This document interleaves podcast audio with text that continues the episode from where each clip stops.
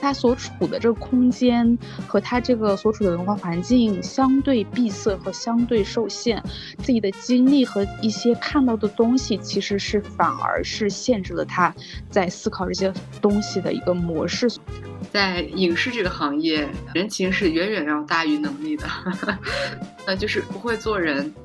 如果你不会去混圈子，那其实要处于经济的高速发展这样的一个状态，你的这个基本权利被剥夺被让渡出去了。但是我觉得大家心里一定要有这个预设，就是不要这样做是正确和正常的，以及不要让你原本的正常说嘛，感觉看不到你的光了。我觉得这种就是大家做日常的工作呀，以及说工作所带来的你的脑力消耗也好，精神消耗、情绪消耗也好，这些会确实是会消磨大家的这样一些对生活的所期待。他们的女儿完全的属于他们的这个部落和他们这个文化，对他们来说很重要。想告诉大家的是，不要执着于追求或者成为高能量的人，这反而可能又会再带给你一部分的压力。亚洲、东亚社会，他们都是每个人害怕成为弱者，但是我觉得我们最后想要建立的社会，我觉得也是上野千鹤子老师说到的，让每一个弱者都能够成为弱者的这样一个社会。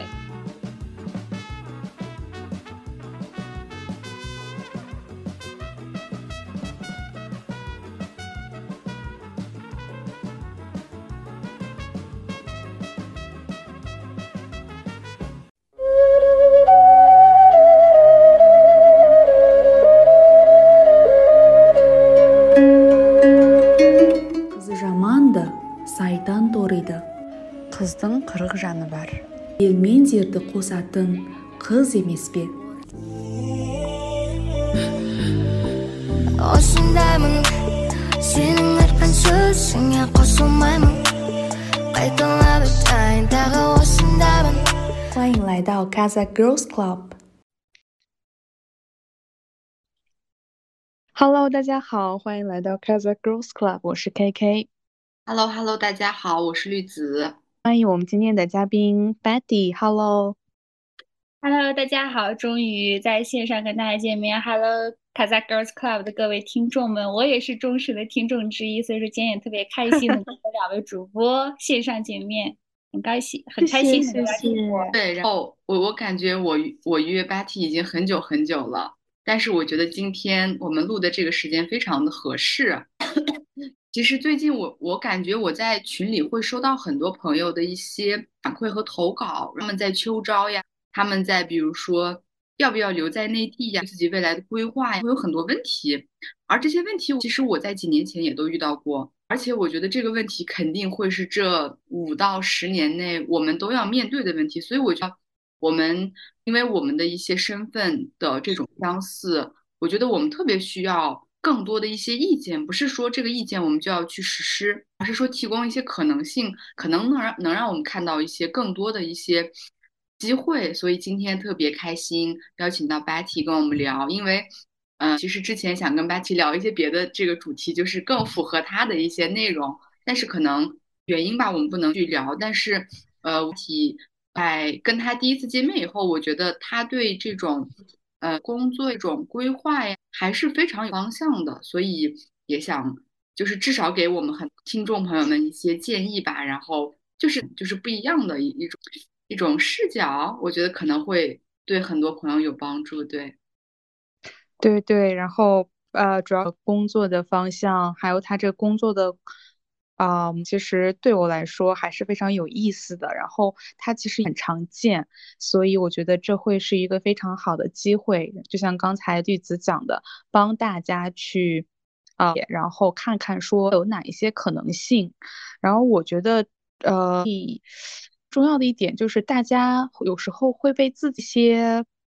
专业或者说他的背景所受限制，就是他看不到自己会有哪些方面的潜能，或者说他真的可以再往哪一个方向再多走一点点。所以今天特别开心 Betty 能够帮助大家去拓宽这个视野吧。那第一部分是真的关于这个职业规划的，我们想让 Betty 来分享一下说自己在选专业的时候选工作的时候是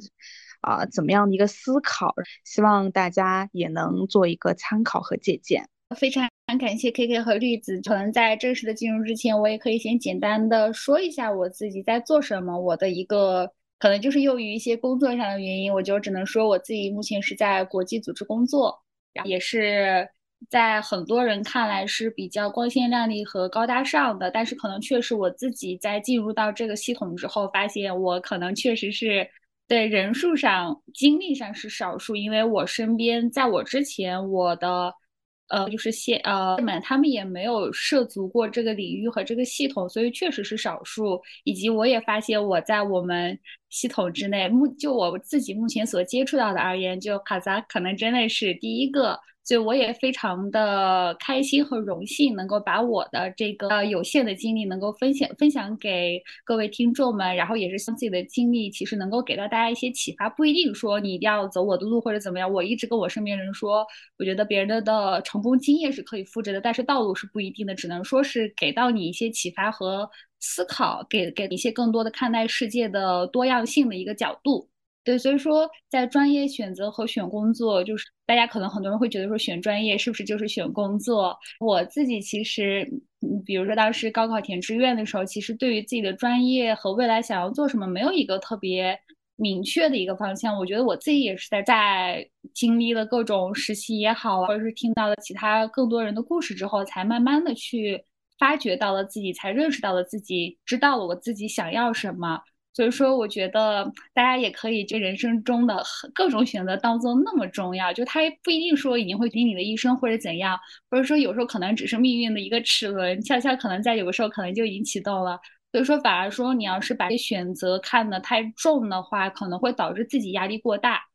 然后我们当时反而重反而重要的是，可能你以前的一些不起眼的选择，可能在未来之后可能会真正成为决定你方向的一个非常重要的点。所以说我觉得我当时是选择了一个怎么说算是排除法吧，可能不知道自己想要做什么，但我知道自己不想要做什么，这可能就是一个比较简单粗暴的分法，但我觉得它确实可能会帮我去排除掉一些干扰因素。起码我知道我不想要成为怎样的一个人，或者是不想要做哪类工作。所以说这个也是当时给了我一定的选择上帮我过滤掉的一些选择。所以说我觉得在我们的整体的大环境而言，我觉得大学之前我们一直接受都是应试教育嘛，大部分人都是这样的，所以说它很少会带给我们一些我自己的机会，很少说我们去有一些不同的人生体验呀。是我 gap 一段时间，就现在大家都很卷嘛，就 gap day gap hour，所以说都是接受一些应试教育的，再加上我们大家所来自的地区，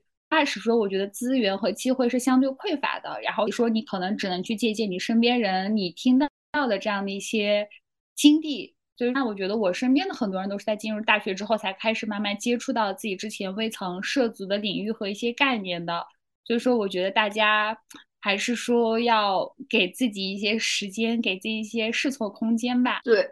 我觉得你这个回答其实还挺出乎我意料的，因为我觉得可能大家在聊这个专业和职业的时候，很多人都是会去给一个非常我说具体和明确的建议吧。我觉得我其实在写这个问题的时候也是考虑到，我觉得很多人都很焦虑，其实他们真的会觉得大学的专业会决定这个人他未来的很多选择。这也是一方面反映现在国内真的是非常非常卷，我们对自己的那种所谓的成功人设会很焦虑吧，很希望我们就做对，然后能非成功，然后可以收获。 K K 陆续收到很多呃一些留言或者投，他们就会问我们说呃什么东西是像呃考雅思含金量等等等等这种问题。但其实你你学英语或者你去做任何事情，如果你只是从含金量来考虑的话，我觉得可能并不是一个非常好的一个方式。所以我觉得这种我们老去问含金量，其实也是反映我们现在的一个焦虑，就是我们太想做对一个选择了，我们太害怕做不对了。但我觉得这个可能也跟现在的环境有关吧，就是躺着也不舒服，然后斗也不舒服，就 gap 也不舒服，都不知道有什么一个舒适的一个环境了。我觉得我们可以后面再聊，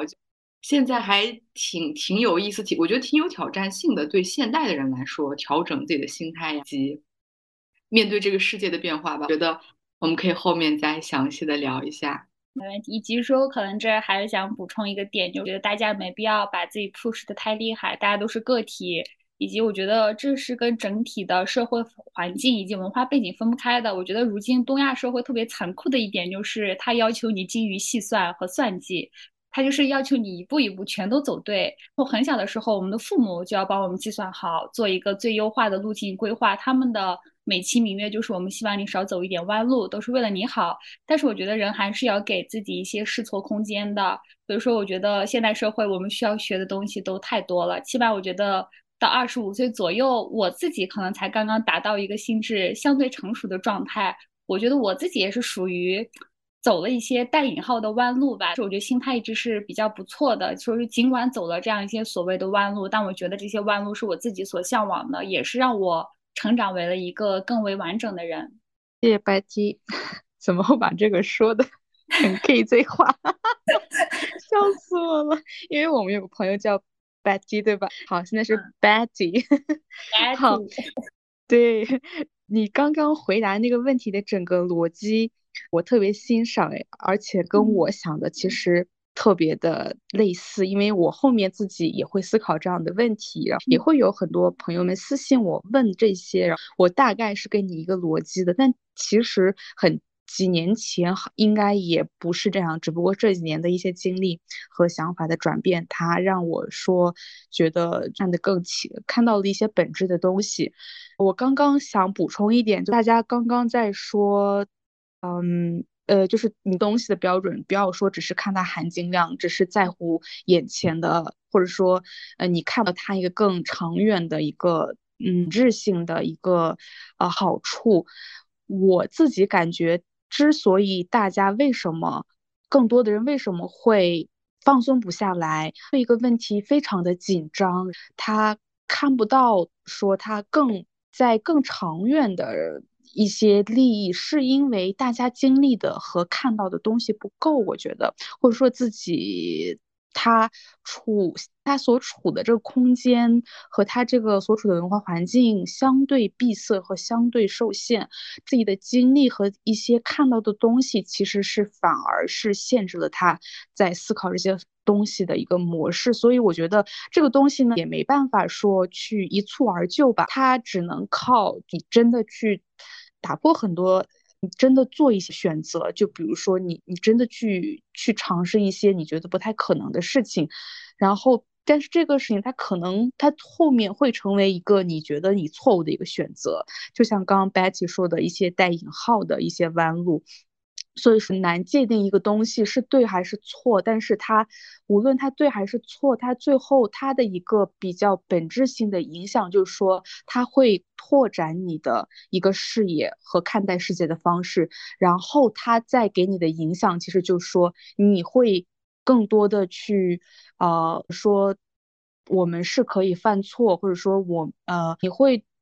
放松下来。我觉得至少对选择选择专业选择一些重要的人生抉择的时候，不会再像说以前这种你就看到了他事情的一个非常小的一面。所以这个是我想补充的，就直接出第二个 part 吧，职职场的收获。那想让 Betty 分享一下，说在职场环境下你觉得这个人情高于能力还是反之？提这个问题我其实最近是一直在思考这个问题，因为毕业之后我差不多也是工作一年了，我以前以前就非常坚定的认为，我觉得只要有能力，只要你专注于你的工作，你就没有问题，其他的一些东西它不会干扰到你。但是我最近就才慢慢意识到说，人情它不一定说，我觉得人情不一定是高于这个能力，但是说你它不是说可以被忽视。所以我也很想听一下 Betty 还有绿子对这个问题的一个想法。对，我其实挺同意的，以及说我会觉得可能就我自己的经验而言，我所在的系统当中肯定就是能力是你的敲门砖，你只有说你符合了这个职位它所有想要的一些能力之后，你才说能够进入下一轮笔试面试也好，你就还能才能获得这个 offer。 比如说我觉得能力是基础，它也是可以锻炼的，以及说选择你也是看重你的这份能力。就是说以及就是谈到人情这个，我觉得人情怎么说，我觉得大家或多或少都是成年人，应该都懂一些，就是觉得人情是可以懂的，但是不要把它视为唯一的。以及我觉得以及最重要的是，就在我们初入职场之后，不要把人情视为一个说必要条件，不要给自己太多压力吧。以及另外一个我问题，我有一个延展性的思考，大家都说人情人情，这人情到底是什么？就是想到人情可能有它的积极和消极不同的面向，可能积极一点就是说是如何跟你身边的同事一起工作，如何去一个更好的团队合作，这些也可以是人情的一部分。另外一方面说所谓的一些比较糟粕的酒桌文化呀，职场潜规则，这些是不是也是什么人情世故的一部分呢？是需要去懂这些吗？就说我其实对这个问题也是有一些怎么说呢，不能给出一个特别直接的答案，但是我觉得还是肯定能力是基础，它以及说它也是他们选择你也是看中你有这方面的能力的。我来我来补充一下吧，我我觉得我觉得你刚就是你的那个延展思考很很有意思，因为其实这个问题还是比较怎么说简单比较抽象的。如果说从我的这个行业，可能大家每个行业，在影视这个行业，人情是远远要大于能力的那就是不会做人，如果你不会去混圈子，那其实你可能真的有特别棒的 idea， 或者你有一个创造能力，但其实你很难去接触资源，因为影视的它需要呃大量的钱你才能去拍东西嘛。所以可能在我我的这个行业里，人情世故太重要了。我我觉得在这个行业里能混出头的人，他不是人精也是人，就是比普通的人 E Q 要高很多。我我觉得想在对你刚拓展那部分进行一点点补充。这个问题可能对大部分的主体民族汉族的人来说，啊、呃，这个问题可能不是非常的关键。但是我我想说的一个点就是，呃，也是我们说他们在秋招的时候会呃被提到这样的一些问题。当然，这些肯定是这些企业自己自己的一些问题，他们就会说，啊、呃，你觉得你作为这个少数民族能不能适应内地的生活？啊、呃，你的爸爸妈妈愿意在这里吗？呃，你会不你会不呢？在几年内，让我觉得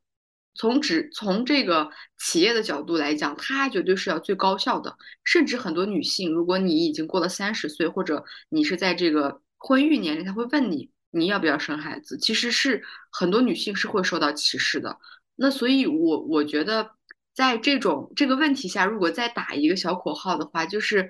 非主体民族的一个人，然后你在跟呃你的职场的同事们去交流沟通的时候，我觉得你刚刚问了一个问题，就是到底人情是什么？是酒桌文化，还是说我更好的去协作、跨部门的沟通？我觉得这个里面，我我自己认定的人情是主体民族的交流模式和交友模式，这个东西是它就是一个怎么说默认。你要向他们的那个思维方式去靠拢，但是有时候，呃，我我不是说在这是抱怨，而是我觉得这个很正常。就我们作为一个少数民族，有时候虽然我们是作为民考汉跟这个汉族朋友有很多的交流，我们会完完全的就跟他们在思考模式上是完全一样的，但是我觉得职场上还是会有一点点怎么说，会有一些不好呀，好的一些因素。所以我我觉得我问这个问题也是。到底需要到底需要多多大程度的去去适应这样的一个默认的这种汉汉族的职职场文化？因为我觉得我在工作的时候的确会有一点点心累，我会觉得我我在很多时候要装出一副非常城市人或者非常汉的那种感觉，我不不太很能做自己，这种时候会让我觉得有一点点不舒适，但是也正常，因为这是个职场环境，我不需要把完全二十几年的我的状态去呈现出来。但我觉得其实最好的工作可能还是要把你自己本能的一些爱好呀，以及比较真实的去展现在这个职场，肯定是最好的。所以当然我觉得这个问题很难，我们我们三个可能很难去给出一个建议吧。是我觉得作为少数民族女性或者少数民族男性，我们或多或少都会遇到这种跨文化，虽然不能说跨文化你就一直在这个文化里，但是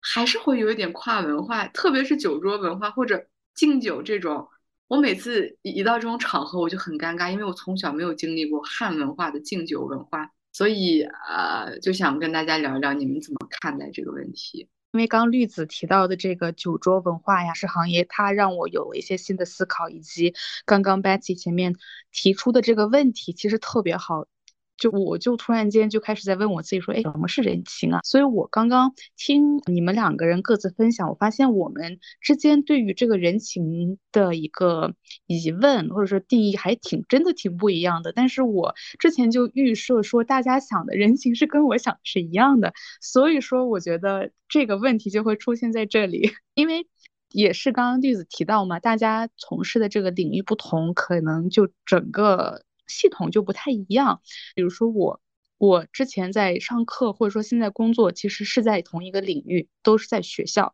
所以我有我有就会去做一些比较，因为它工作性质是相同的嘛。我刚刚有的新的思考就是说，因为刚绿子说到跟这个主体民族这种再加上你自己的个人的特色一个反差，它可能就你会觉得不太一样，或者说难以适应的一些点的原因。为什么呢？因为我之所以现在会觉得有一点就思考说，哎，这个人情上面我是不是没有想的想的足够的周到，是因为我之前在学校就自己上课的时候产生的一个模式，主要就是这种很很很 K Z 的一种思维模式。虽然其他的导师教授都是其他国家的不同民族的，但是当时主比较呃亲密的、呃、不是呃呃用的还是一个哈萨克女教授，然后我就在她面前，我甚至有时候会焦虑说我是不是有点过于表现自己的一些勤奋了，就是我甚至她就会去少联系她，少跟她去沟通啊，因为嗯，到嘛 K Z 就还是挺。我在这里说懒散其实可能也不太好，挺随性，对，哎，对，挺随，比较随性，不是很在乎对太细节的东西，以至于说我最后就开始把我自己所谓不太随性的一面去消磨，去主要是跟着他的这个 style 走，以至于说我现在在正式有一个这样的 boss 的时候，我竟然还在研习之前的这种我只要自己好好做好自己的工作，自己的分内事儿，我觉得他是可以看到我的这个成果的，他会认同。但不一样，我现在就比较困扰，就是说我慢慢意识到我不能只做好自己的分内事儿，我得通过一些方式去向我这个 boss 去展现说我都做了哪些工作。如果我在这个环节做的不够不够充足，可能我他就看不到，他不会像我之前那个教授一样，他是可以了解的，或者说自己去让一些脑补，或者通过你本身的一个说，哎，你是一个在下功夫的人。然后我现在知道为什么，因为我现在这个教授是印度人，就是就是他是来自哪个文化圈，东亚文化，我他是也不算东亚，反正还是亚洲东南亚。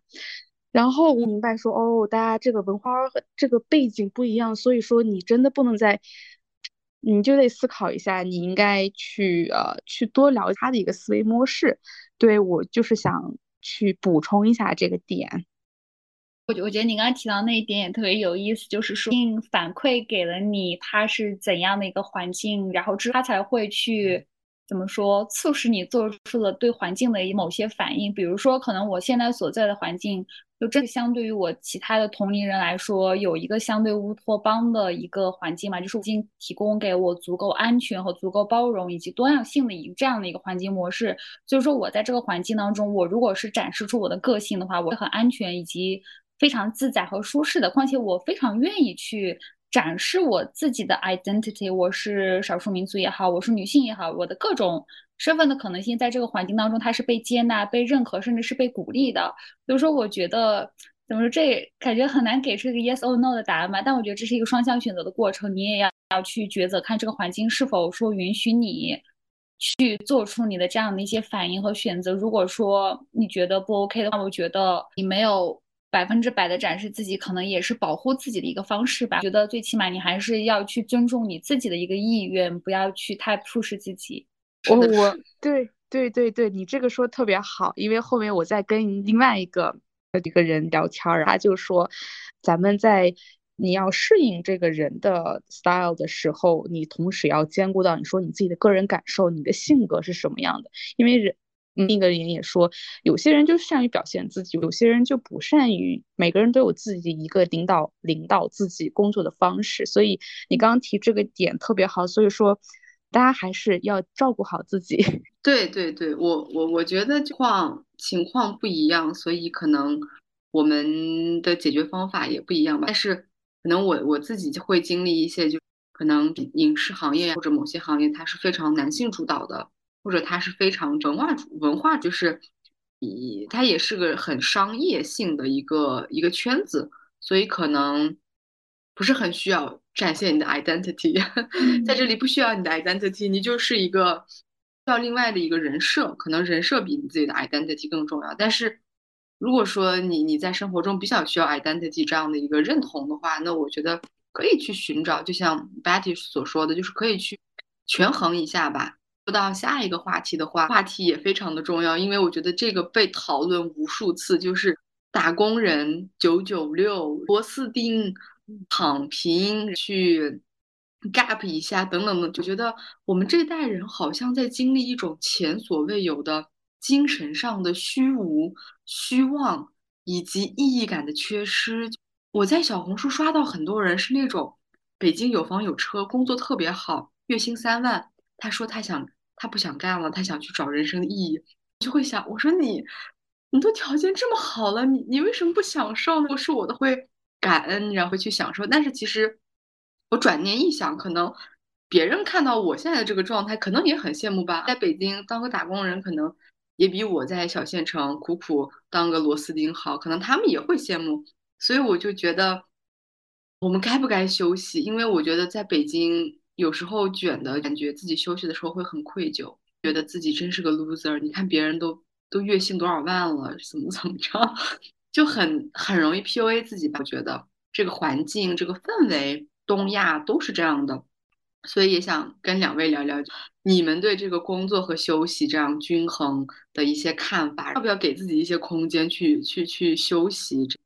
想跟你们聊聊。对，我听你说完，感觉所有人的幸福都是比较出来的。你有另一个参照物之后，你才会去找可能跟他相比我已经幸福很多。当然也不是说要让大家这样去比惨或者怎样，我觉得要理解别人的苦难跟不幸，真的是也是一个怎么说呢，同理心也是一个技能。对，然后谈到工作和休假这个 balance， 也就是休假，对，然后可能就比较凡尔赛，就是这样说的话，我确实毕业到现在没有经历过就是大部分人经历的九九六或者是加班以及各种被压榨或者是这样的一个情况，因为这确实是跟我自己所在的这个系统是有非常强烈的关系的。因为就是所有的我们谈到的这样的一切不遵守劳动法的这样的一些现象是被整个系统所禁止的，以及说我们是会保障你的这样休假权，你的最基本的，这是你的基本权利。我觉得大家都要有这个基本意识，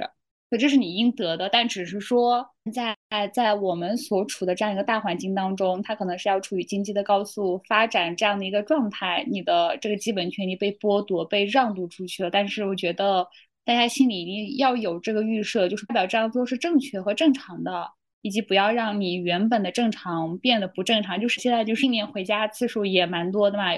甚至是比我大学期间就上学期间回家次数还要更多。所以说这也是呃，也给了我很多的机会，能够更多的去参与这种家庭活动，能够让我去经历去参与到别人的这样一个经历和变化当中。所以说人也都还是，以及身边人听到我这样一个状态之后，大家都非常惊讶，说啊你没有加班吗？就问我说啊这周日你今天放假还是上班？所以说我就说、啊、周六不双休不应该是非常基本的这样一个情况吗？所以说确实会让我们的这样的一些原本正常的事情变得不正常，以及是越来越多的人，确实我觉得没有任何理由去指责这些个体，因为大家也都不是说你愿意主动去拥抱这些的，只是说希望大家不要去合理化这些不应该和不对的事情，以及这也是一个期待，希望大家越来越多人能够这样想。我自己是觉得说休息它可能物理意义上它会给到你整个人一个比较放松的，就意义上躺平的一个机会，你可以做自己想做的事情，以及说我会觉得休息是给你个人带来一个充电非常重要的一个机会。在这段时间你可以放下所有工作上的一些繁杂也好，一些困惑也好，你可以去专心注意，就所有的注意力放到你自己身上，你会去更加关注你自己的内心，跟自己对话，跟自己独处。我觉得这个对人的整个的成长经历是非常重要的一门，但只能非常大的事情就是很多人就拥有这样的一个休息权利，现在可能甚至都变成一个特权。当然我是觉得大家是肯定需要休息的，不仅是对你物理意义上以及说对你的心理健康状态而言都是一个非常重要的一件事情。以及如果说最后你要是觉得在这样一个环境和这样一个高强度的工作压力之下，这已经严重的影响到了你个人尤其是心理健康发展，我觉得那你可以选择退出。如果说你没办法去改变这个大环境，起码你要把这个游戏的退出权要掌握在自己手中。谢谢 Betty 讲的大方 Betty 还是保持一致，但是我可能再更坚决一点，我就觉得必须要休息，没有休息你根本就没有一些效率。然后非常的理解刚刚绿子呈现的这样一个大环境的解释，因为虽然我没有嗯去长时间工作过，有过这个体验，但是我也有过在大学的时候非常短暂的一次实习的经验，在一个研究院，然后当时我是就是真了我现在都忘不掉唯一一次呃经验，然后让我觉得很压力大。然后九九六我当时也是稍微体验过，然后想的是什么呢，我承认这个系统的不一样，环境的不一样，导致说我们整个的体验和我们看待这些东西，就像刚 Betty 说的，它是正常还是不正常都会有一些差别。所以说我就觉得挺难的去讨论这个，因为我现在会感到一些无力感，是说什么我把自己放在刚刚绿子讲的这个这个大环境下去思考的话，很多东西它不是说你愿不愿意你怎么想，它就是非常 fix 的一个社会系统，它的一个建构，你光靠个人说你你觉得你需不需要休息，你想不想休息，这个就比较有无力感。但是在承认这些无力感的同时，我觉得人还是可以做一些自己从自己个体的一些调节，这个也是我在绿子身上看到比较多的。当我知道这些大的背景的时候，但我又看到绿子能够保持如此鲜活灵动，一个能屈能伸的这样一个状态，他也会经常跟我去聊，就是聊一些我的状态，我所处的环境，然后做一些思想的交流。我觉得这样子也会让他嗯动力，以及也会让我去对这些比较社会建构性的一些东西的认识更加的加深。呃，然后我也我自己状态的话，呃举个例子，我早上去学校，当时已经十点多了，然后我当时聊天，他说你怎么还在路上，你不是这不都已经是过了那个时间点了吗，你怎么你这样没不会影响吗？我当时就是回答是说其实也不会影响，呃，下班或者说你休息的时间我系统是蛮 flexible 的，就是就是把只要大很出格的一些事情基本都可以是在一个呃协调的范围，但以及说你双休也是充足的，还有你这个到了五点你肯定是可以走的。但是在这样的一个 flexible 的情况之下，我还是会顶着一些比较大的压力，这不不只是我一个人，当然还有其他人，你尽管给了你这些时间去休息，但你的脑子还要想着一些你你你在做的事情，你对它的一个进展或者一些创新的东西。所以说我觉得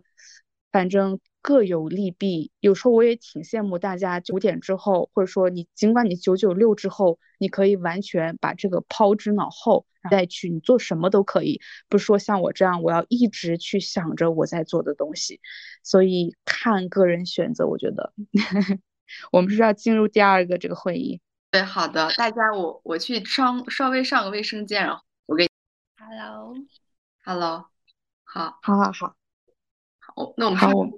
上一个问题说完了吧、嗯？我说完了，你们没有补充的吧？我有一点想要补充，刚 K K 说的就是你在谈到绿子的这样一个状态当中，我其实就是有一个非常简单的非常直接的描述，感觉绿子眼中是有光的，就就这种光，我其实会有人就是在公红利刃当中，其实你就大家会说嘛，感觉看不到你用的光了。我觉得这种就是大家我日常的工作呀，以及说工作所带来一些你的脑力消耗也好，精神消耗、情绪消耗也好，这些会确实是会消磨大家的这样一些对生活的所期待的。所以说我也就是会给到建议的大家，就是如果说嗯，以及说你确实没办法去脱离开这个系统这个环境，你可以尝试去找一些让自己感兴趣的，能够让你重拾你眼中光以及对生活所希望的这样一个事情。比如说我觉得你们播客在做的事情确实也是你们自己热爱以及你们真正想要传递的，会有一种使命感和责任感在，而这个事情是我自己会觉得这个事情可能会让你们找到一些幸福感获得感。嗯，谢谢，在你们的这个描述当中感觉我是一个很积极有能量的人，但是痛苦以后要触底反弹下去，对，然后自我救赎之路吧，这个叫。然后下一个问题的话，也特别想问你们两位，因为你们可能会有一些经验，像你们因为一些这个工作的机会，你们可能要去别的国家，你们会认识到别的国家的人，然后去观察到他们的一些工作的模式。我想问问你们，当你们看到一些别的国家的人，他们这些打工人跟我们一样吧，所谓的就是也也也也也是工作者吧，他们在这种职场上是一种什么样的这种模式？然后想有没有什么好玩的事儿可以跟我们分享一下，或者让你很惊叹的事情也可以。那我我我可以很快的说，因为我觉得 K K 的环境可能比我相对我而言可能会更加 diverse 一些。我是自己经历不多，因为我现在还是目前 base 在国内嘛，但是我是希望自己有机会亲身体验更多的，因为也也一直在努力说寻求更多的机会。就是这也是仅限于说现在跟我一起工作的同事，在我们系统内部确实大家都是来自世界各地的，大家的整个他所成长的环境、教育环境啊都是非常多样化的。你会我就会觉得很神奇的是，会发现大家除了展现给我的在他们职场当中非常专业的形象之后，他们除了工作之外还有更多的生活选择和空间。这可能也是跟我们上一个问题你的工作和休息这两之间的关系是有紧密关联的。我眼前这个同事他的工作形象，工作不代表这个人的一切，也不构成全部的他，他会有其他更多多多样化的一面。比如说我之前非常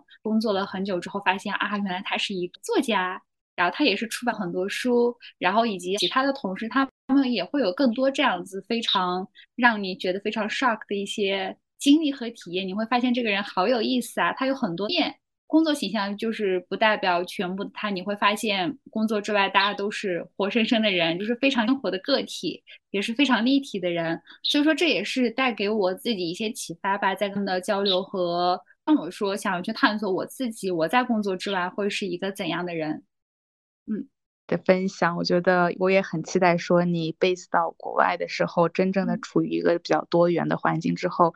特别想再跟你聊一下你之后的一些改变和一些收获。然后我这个都觉得我和栗子可以单独出一期好好聊，这个这十几分钟不够，那我就简单的说一下。主要是因为我现在这个工作的 center 它我我自己定义为它是一个小的联合国，因为所有人都是来自不一样的国家的，有来自阿富汗的、美国的、非洲的，还有来自印度的，然后当然还有我，所以以及大家的信仰也特别不一样，而且他们就非常的想要去去表达、去 practice。 所以当你看到很多的一些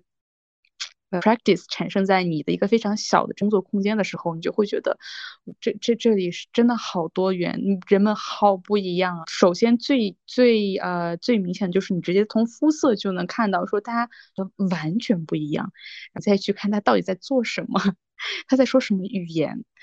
他每次你吃饭的时候他能他大家会闲聊嘛，他在聊什么，他在聊他的国家和他的一些民族的历史。就反正对我来说最这一年以来冲击真的很大，分享的故事很多。与此同时，我想现在说的重点就是会有一种打破滤镜的感觉。可能以前我比如说大多数人也会有这个想法，可能国外的人大家嗯非常的呃说想啥就说啥，有爱，当然这些都是事实的时候都是存在的，但是我也真的是亲身经历和接触当中，我觉得还是一些很本质性的很人性化的东西，大家都是一样的，这个东西是跟你的利益切身相关的时候，大家表现出的那个黑暗面，或者说他的一些行为举止，或者说他他的一些行为方式，都是说不是说会因为他的文化和他的语言他的宗教有什么不一样，这种东西还是非常本质性的，很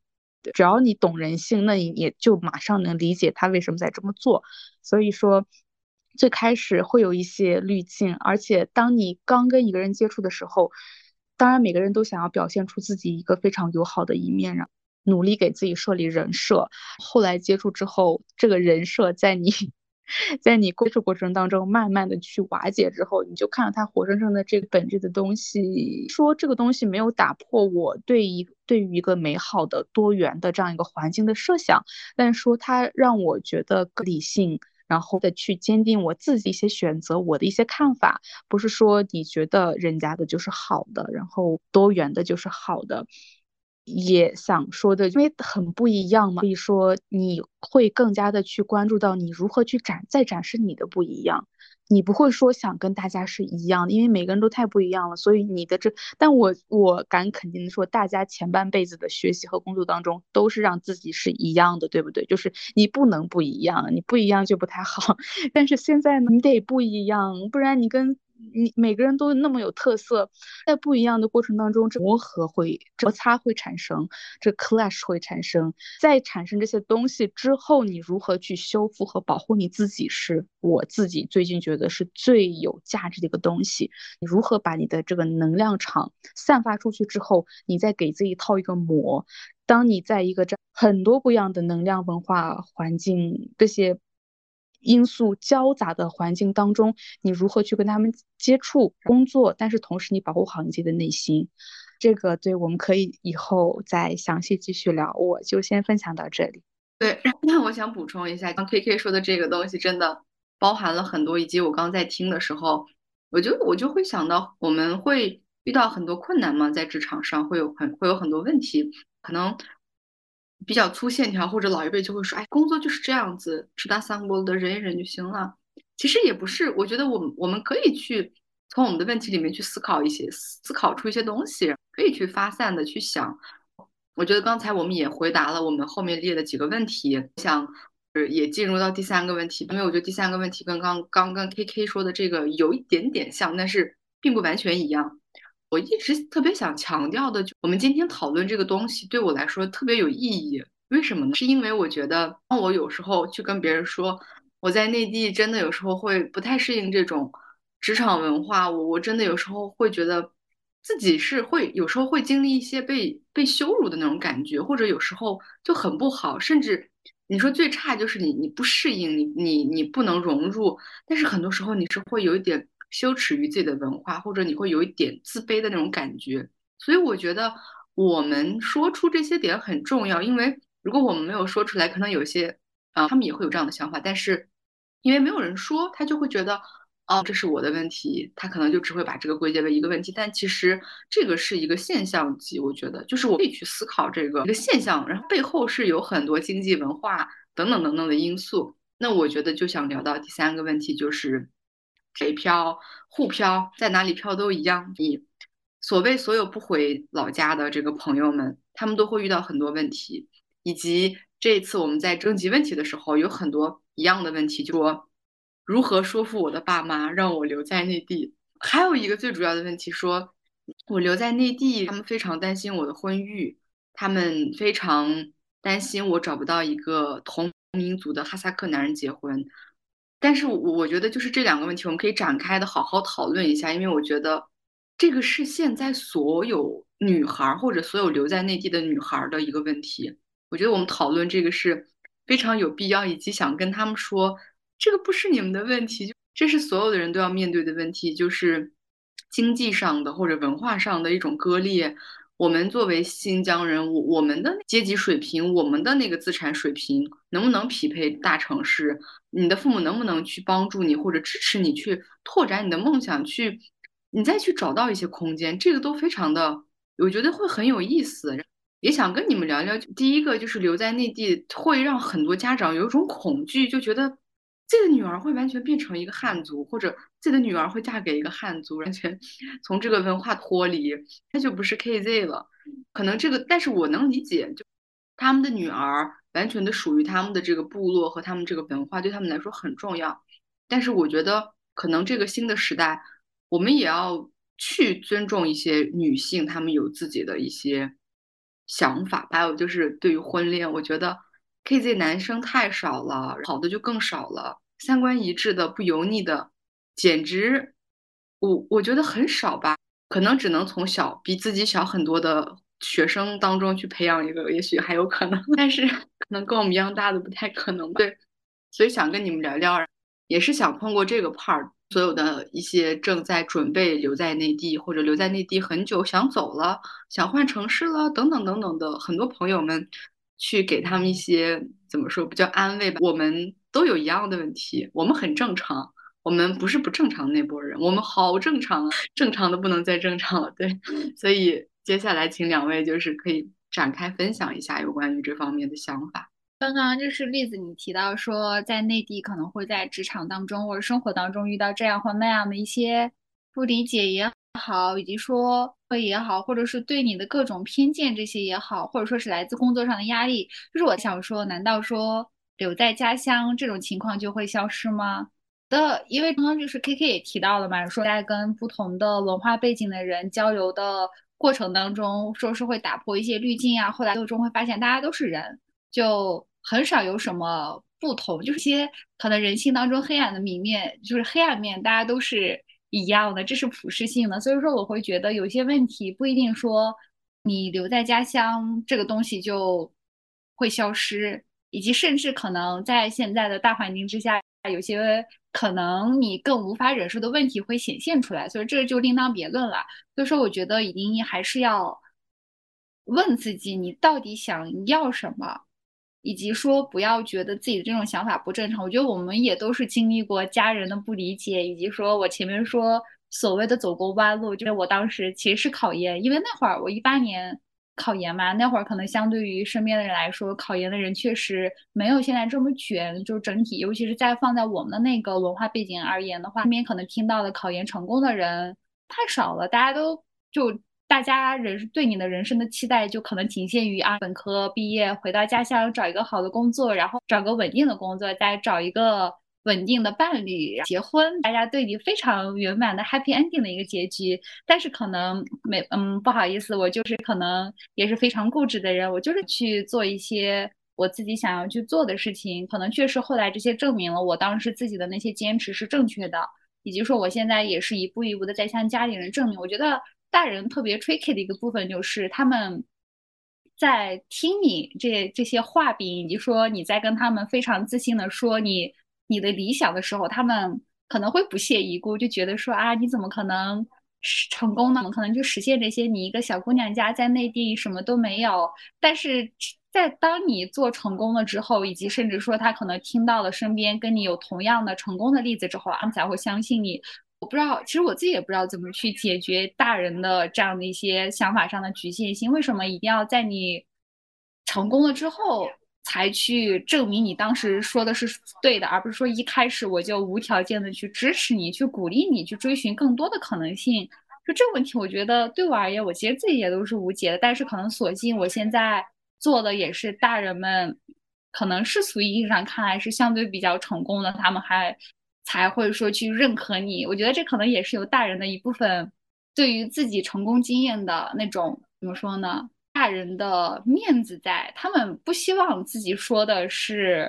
错误的，或者说是可能不希望他们的东西，可能他们的一些经验被认为可能在现在没有那么的有用了。我觉得他们也是害怕这一点的，所以说才可能才会说对给你分享他们的那么多的经验，以及说一一直一一直的去打压你也好，或者是告诉你这个有多么的不可能，多么的困难也好。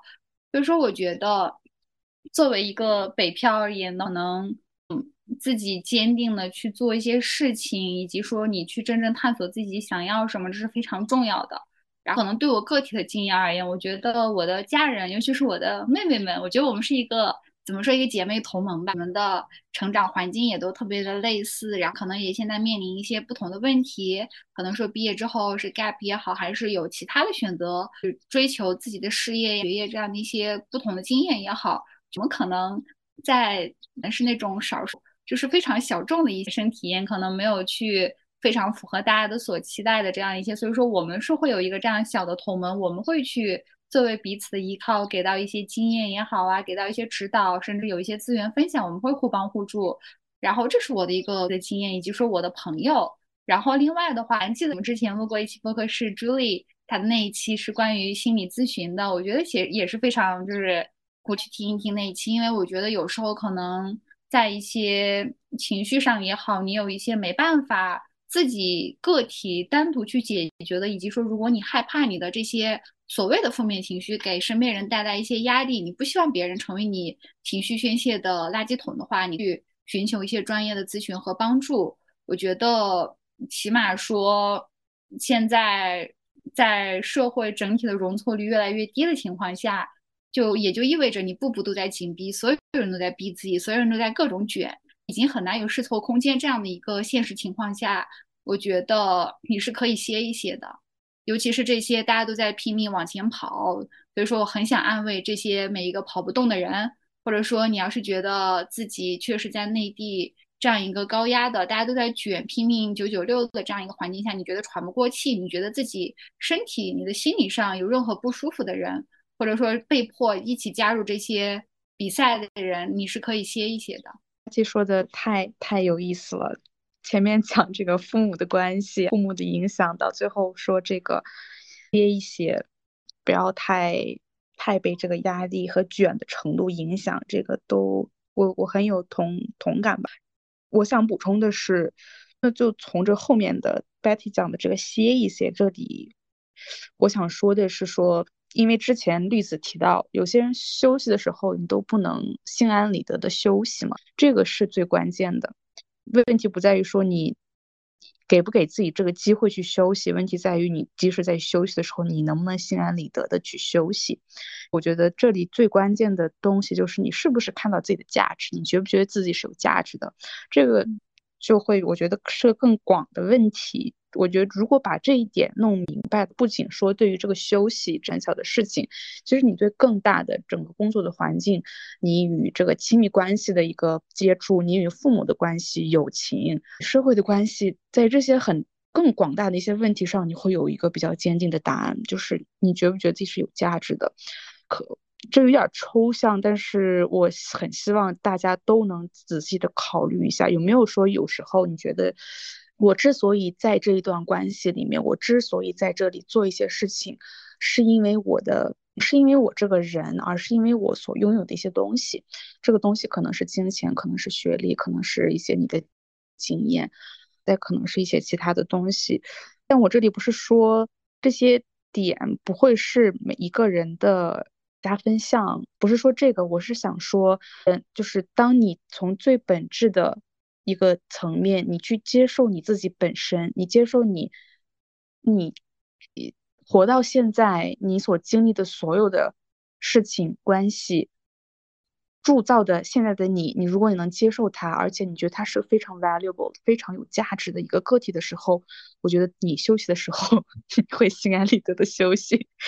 以及刚刚我还想补充一点，就相敬如宾这个东西，因为虽然说我非常的理解刚刚 Betty 提到的这跟父母的一些这种争执，或者说一些在他是否理解我或者我是否理解他的这种关系当中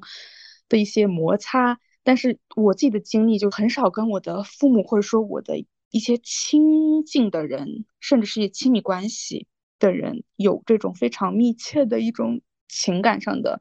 争呃扯，或者说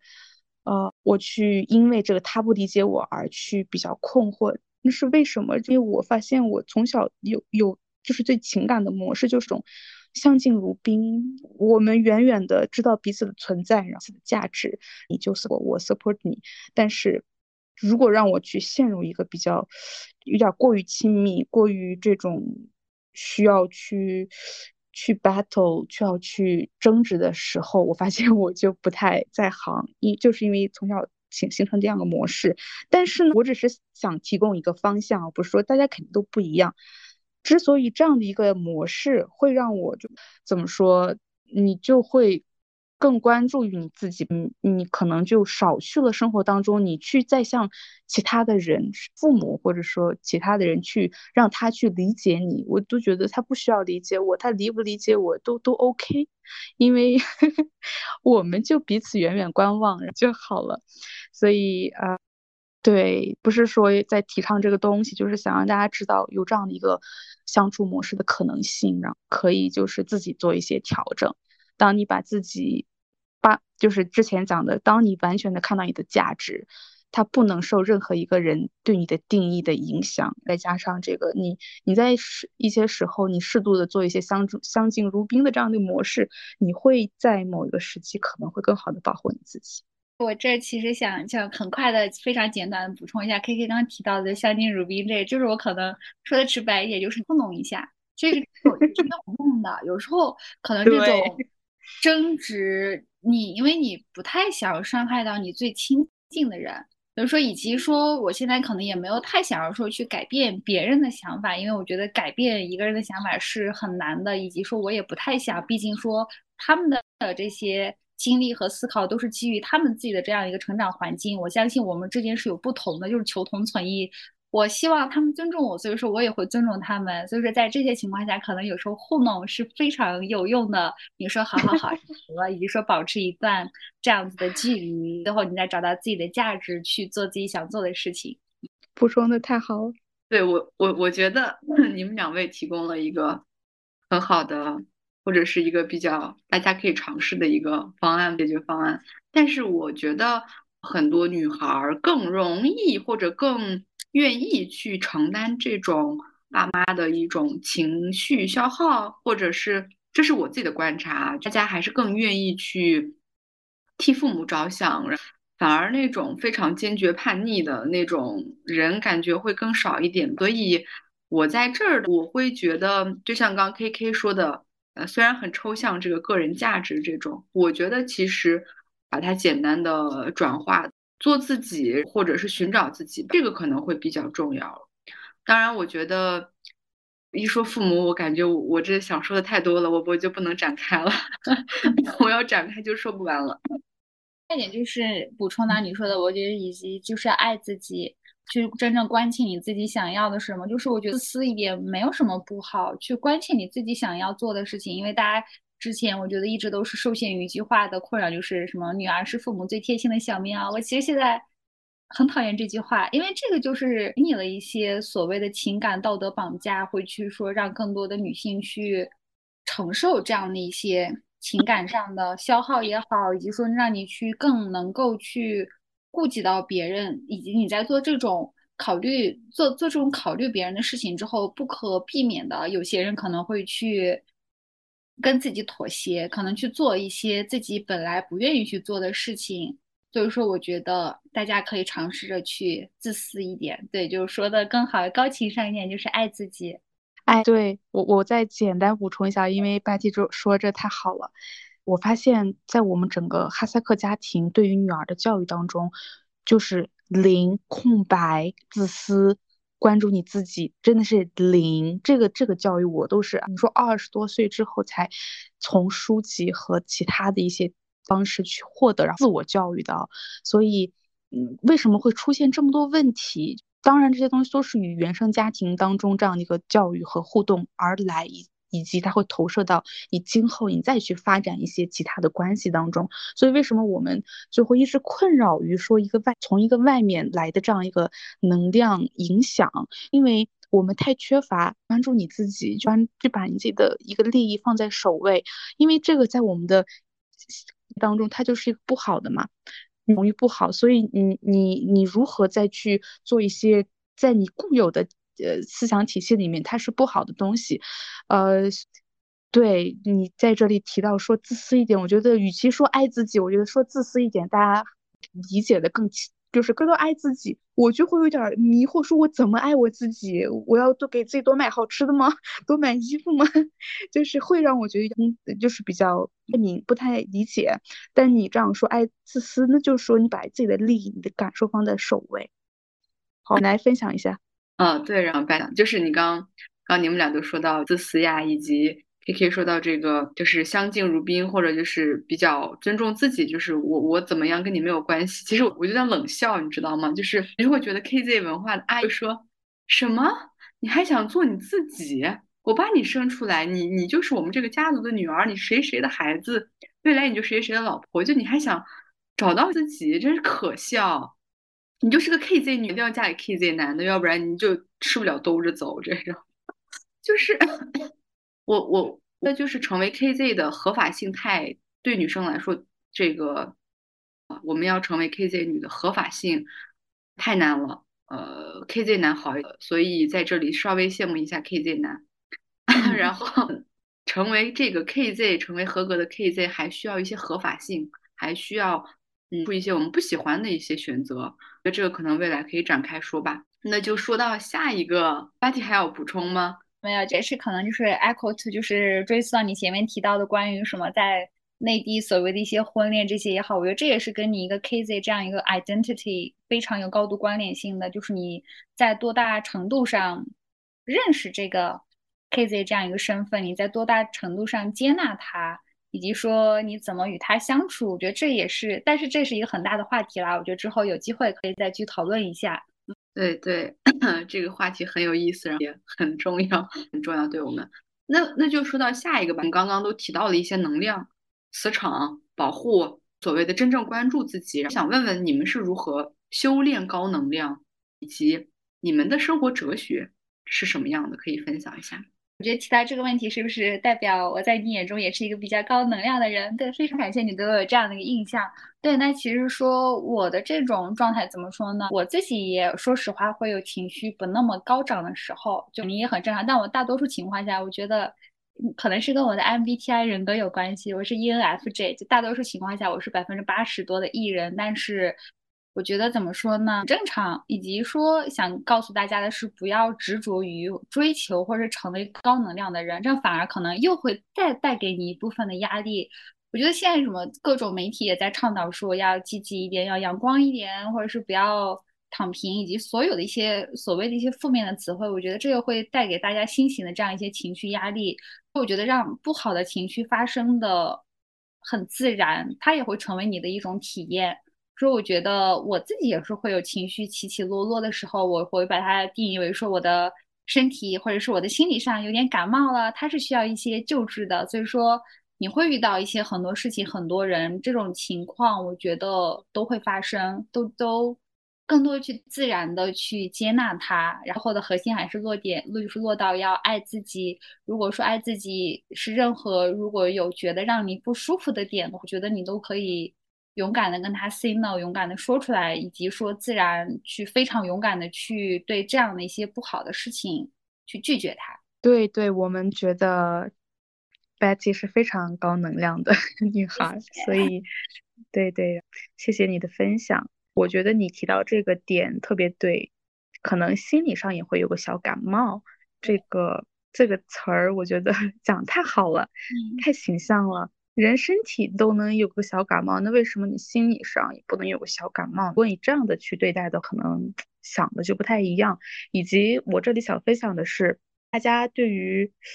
啊、呃，举例啊，我看大就是看博主国外的博主在讲自己的生活、表现自己的生活的时候，我发现大家都有一个就是去找医生做咨询的这样一个，他是他们日常 routine， 就不是说他因为真的有什么心理问题再去做这件事，而说呃，可能一些就是做一个的网红有一些压力。但是我觉得嗯，他也是一个觉得说这个事情是比较正常的，我作为一个人我就是需要，然后也是像你说它就是个小感冒，平时你为了不得感冒你也会吃一些维生素，这种这种形式的存在。我想在这里点的就是我们，我说说的我们这个是东亚洲这类人群，刚相比的就是刚这种 Western people， 就是我们发现就是对自己的要求很高，高在于什么呢？我们的自我修复能力超强，就是我们也坚信我们什么大事儿都能看，呃，简化成小事儿，小事儿我们能再放大，我们就是觉得自己什么都能干，我们什么都能做好。这一点其实是有一点畸形的，我觉得你得，我们无法接受一个生病的自己，或者说自己脆弱的自己，你一旦看到脆弱的点就觉得、哦、完了，不行了。再延伸一下可能就是那个词儿恐弱这个词儿，但这个做这样延伸就现在有点不太合适，是这样。所以说也是我我最近就是很喜欢把问题从最本质的方向去思考。那你这样想的，你最最本质的就是说你能不能接受一个稍微有一点问题，或者说稍微有点不太正常的你自己呢？我这是完全可以的。你再去再去做一些相关的一些解决方案。在这里最后想提一点，是有一次跟绿子聊天儿，就很久之前，大概是大学的时候吧。我当时就是一个无法去接受一些所谓的这个带着负面的词汇，比如说忧郁这个词儿。有一次忘了是什么，我说我跟他栗子在看一个日日剧还是什么，我说这个女主长得像我，然后女主女主又长得比较忧郁，还说有人评价我说你长得有点忧郁，我当时特别难过，我说为什么？然后栗子就说那怎么了？多好看。这一句话其实对我影响还蛮深的，以至于说我现在都记得，就不要那些词汇的给人的一些这样的外在的一些这该怎么讲呀影响，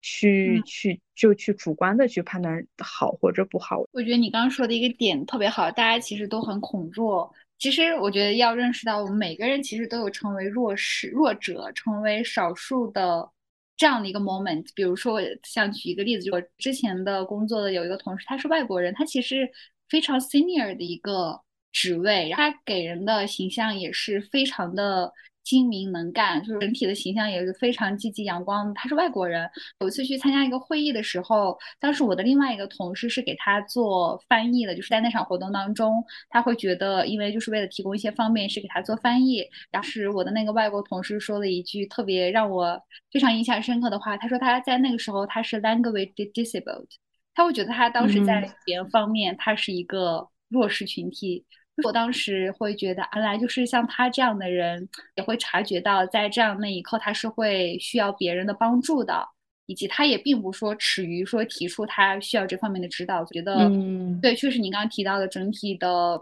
亚洲东亚社会，他们都是每个人都害怕成为弱者，但是我觉得我们最后想要建立的社会，我觉得也是上野千鹤子老师说到的让每一个弱者都能够成为弱者的这样一个社会。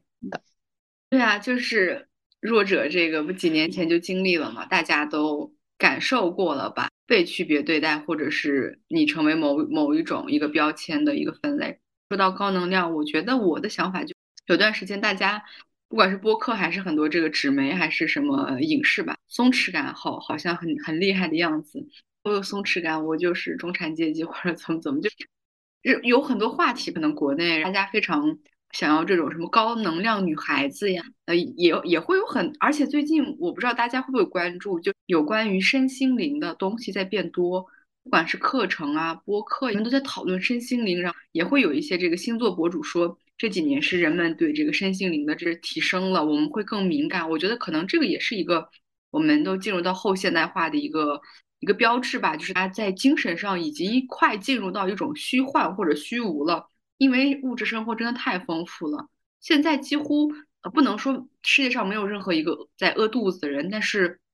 我觉得很多人其实享受了他们本不该享受，或者享受了太多的一些物质上的东西，反而会引起人们的那种精神上的焦虑。那我觉得高能量，其实什么叫高能量？我觉得我我以前对高能量是我觉得那种非常自律，拥有肌肉，非常中产的生活方式是我极度追求和崇拜，或者我喜欢，我觉得人就应该那样的活着，非常的完美。是我觉得可能经过这个社会的几年毒打吧，我也接触了一些别的工作，也见了很多人，我就会觉得高能量或者是说比较让自己舒适的一个状态，站在这个土地的时候，你会觉得你非常的配得配得感很强，无论你遇到任何人的尊重还是你遇到任何人的误解，你都会觉得你很值得。所以我我会觉得，如果说你特别想要高能量，或者你特别想要让自自己充足的，我觉得首先可能可以去一个让你特别舒适安全的地方去待一阵儿。如果说你的能量你觉得有点受损，你可以去通过一些让你舒适的地方去补充你的能量。我觉得我见过比较能量高的人，其实就是他们在心无旁骛的生活。我觉得大家现在会非常贬低生活的这个东西，大家喜欢效率，喜欢有意义感的生活，或者喜欢那种非常在网络上看到的一种状态。但是生活本身就是你的神殿，或者生活本身其实就可能会很有意思吧。但是现在我真的觉得生活好被被被大家传播的好像生活很无聊啊，更多的我想要更多的体验刺激我刺激我吧，就那感觉会觉得好好生活也是一个特别有意思的收获高能量的方式。当然我觉得这个需要耐心，需要一些修炼，我觉得可能还是需要很多东西的，因为因为我觉得我也是从那个角度从那个阶段过来的，很容易被迷惑，很容易随波逐流，很容易被光鲜亮丽的东西吸引，这个好正常的。所以高能量没有建议，我觉得可以去观察一下你身边，你你你老想接触一个人，我觉得这个人肯定很有意思，或者他肯定有一个他自己的一个点，就可以去观察一下他吧。对，刚刚栗子提到说自己的生活就是你的神殿，我想补充一句，你自己就是自己的神，然后你供好你的神，你自己其实你的能量就会来。然后也也可能你又刚刚提到那个身心灵，我最近也是有观察到，然后跟我的一个朋友去聊这个问题，发现说身心灵好，但是又是他一直在强调说你如如何通过一些你改改造你身边的环境，改造你身边的人群，再去改造一些东西。但是很多东西就像刚刚讲的，你自己就是你自己的神，如果你把自己供好了，把你自己的生活弄好了，其实呃，身心灵能够带给你的东西很多都是你自己其实是可以给给自己创造的，我觉得。那我们最后一个问题是不是要问一下 Betty 说你想成为什么样的女性，因为这个是我们也算是一个播客的传统，非常简单。然后觉得我可能最后想要成为的女性，我觉得会跟我整个人比较自洽，我会想成为一个自由的、有生命力的、很有一个力量的人。自由的是指什么呢？是希望我现在所有的经历，过去的也好，现在的以及说未来，都是我出于自己的主观意愿，我能够自由的去选择我想要成为怎样的一个人，我想要做什么事情，以及说是希望成为一个有生命力和有力量的人，也是希望能够凭借自己的能力去传递爱。这也是我的一个生活哲学，我觉得爱和感恩它都是一个生命课题，也是需要大多数人去习得的。所以说也希望大家能够勇敢的、积极的向身边的人去表达爱和感恩。最后成为什么样的女性，一个话总结就是成为一个活着的人。对，太好了，我喜欢你最后的那个答案，因为现在大家都把自己逼的都不像人了，都是神，成为自己的神，变成超能力者了。